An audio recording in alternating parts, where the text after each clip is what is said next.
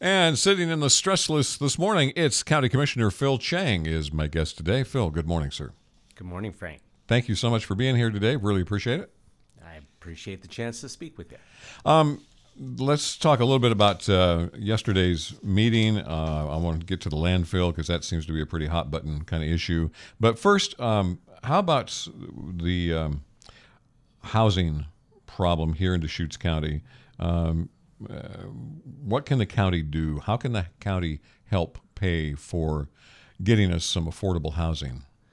Um, thanks for that question. Uh, I have been promoting the idea of the county trying to help establish a long term, stable, uh, local funding source um, to support workforce and affordable housing um, for a couple years now. And uh, I've kind of homed in on the idea of using some of the um, transient room tax revenue that the county receives each year um, for this purpose.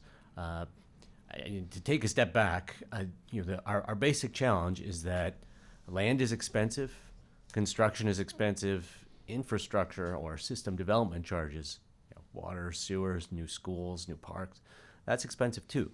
Um, and you take all those three things, those three costs, and add them up, and it's really hard to uh, deliver a unit of housing that's attainable to our local workers um, on the on the back end. So we have to buy down those costs somehow in order to uh, make make more housing attainable for more people and to build more housing. So uh, that means you know that could mean federal money that could mean state money that could in this case mean local money. And the more local money that we have to to, to put into these uh, attainable housing units the more federal and state money we can leverage. So it, it, there's a huge advantage from having local dollars available for projects like this. So to go to the transient room tax revenue idea um, you, you may know that we have uh, we have a lot of short-term rentals. We have a lot of um, kind of resort or hotel-like lodging out in the unincorporated county. That generates transient room tax revenue uh, that comes directly to the county. It's not the transient room tax revenue that goes into Visit Central Oregon. That's you know primarily to be used for tourism promotion or tourism uh, related facilities.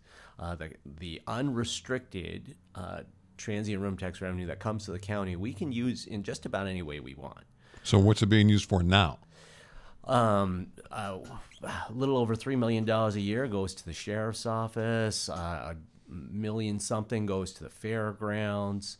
Um, we committed a, a, substantial chunk over the next three years to the Sunriver Service District building, uh, which is uh, you know where the police and fire station is, and the reason we we work that deal with the Sunriver Service District is because Sunriver is where probably close to half of the transient room tax revenue um, in the unincorporated county is generated. So, you know, we want we want to make sure that uh, they have adequate um, uh, fire and and police to be able to serve um, that tourism magnet uh, sure. for our community. So if you divert some of these funds, where are they going to come from? Who's going to be the losers?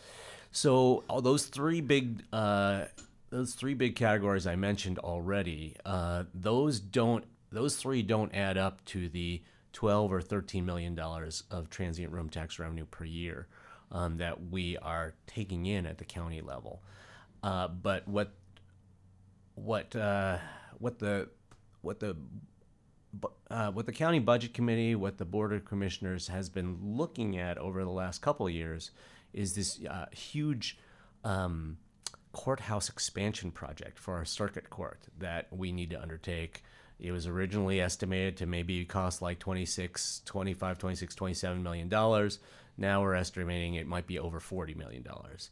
And uh, my uh, my fellow commissioners and a couple of the members of the budget committee have been looking at the transient room tax revenue, the the unallocated transient room tax revenue that we have, and saying, well, we can use that to plug this hole. Um, and uh, it is we would we will definitely be uh, you know I don't see any scenario where we're not using some of the transient room tax revenue for that. Uh, in the ideal world, I would like us not to use all of it because uh, this housing need is um, is so critical for our community. I mean, a, a lack of workers, which is driven by a lack of housing opportunities, is breaking our local businesses. Now, the the courthouse project, it some talk was done about let's add four stories. You know, uh, go take it up to a fourth story. Yeah. And I understand that that idea has been put aside now, and it's going to stay at a three story. Um, yeah, yeah. I um, adding shelling out a fourth story would save us a tremendous amount of money in the long run. Is so much less expensive to just kind of build that fourth story, leave it empty, or you know, kind of minimally shell it out with cubicles um, for somebody to use right now. It's so much more less expensive to do that than to come try to come back later and put a fourth floor on. Um, you know, it's at least half the cost.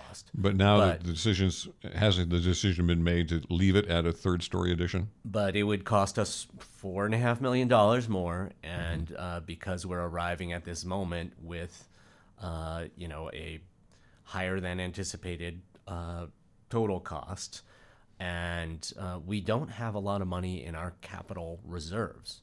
Uh, you know, this kind of to, to spin even farther back, there was a decision made about five or six years ago to reduce our assessed property tax rate. And uh, if we you know by uh, three cents and then three cents again if we hadn't done that um, we would probably have about $10 million in the bank for our capital reserve right now to put towards the courthouse project.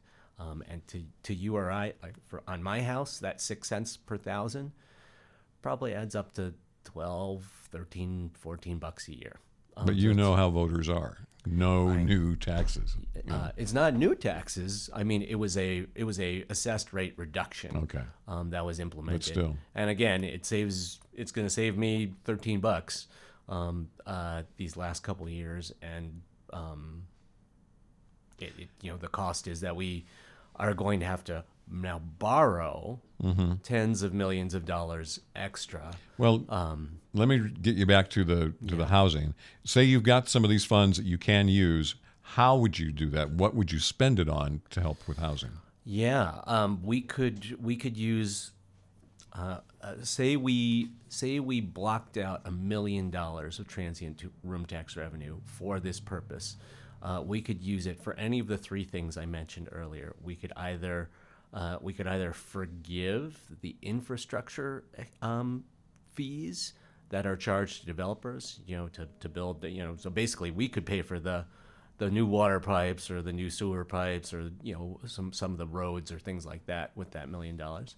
We could uh, buy down land. Um, we, you know, we could essentially purchase or you know cost share for some of the land that's going to be needed to to build new affordable housing or workforce housing, or we could. Um, you know, uh, uh, we could even subsidize the construction costs themselves. Okay, so there are materials. some real world applications that could be made with this. Absolutely. And like I said, for every dollar of local uh, funding we have to, to put into these investments, we can leverage you know, five, ten dollars of federal, state, or private uh, investment as well. So it, it, you know, a million dollars of transient room tax revenue put to this purpose leverages a massive amount of additional funding.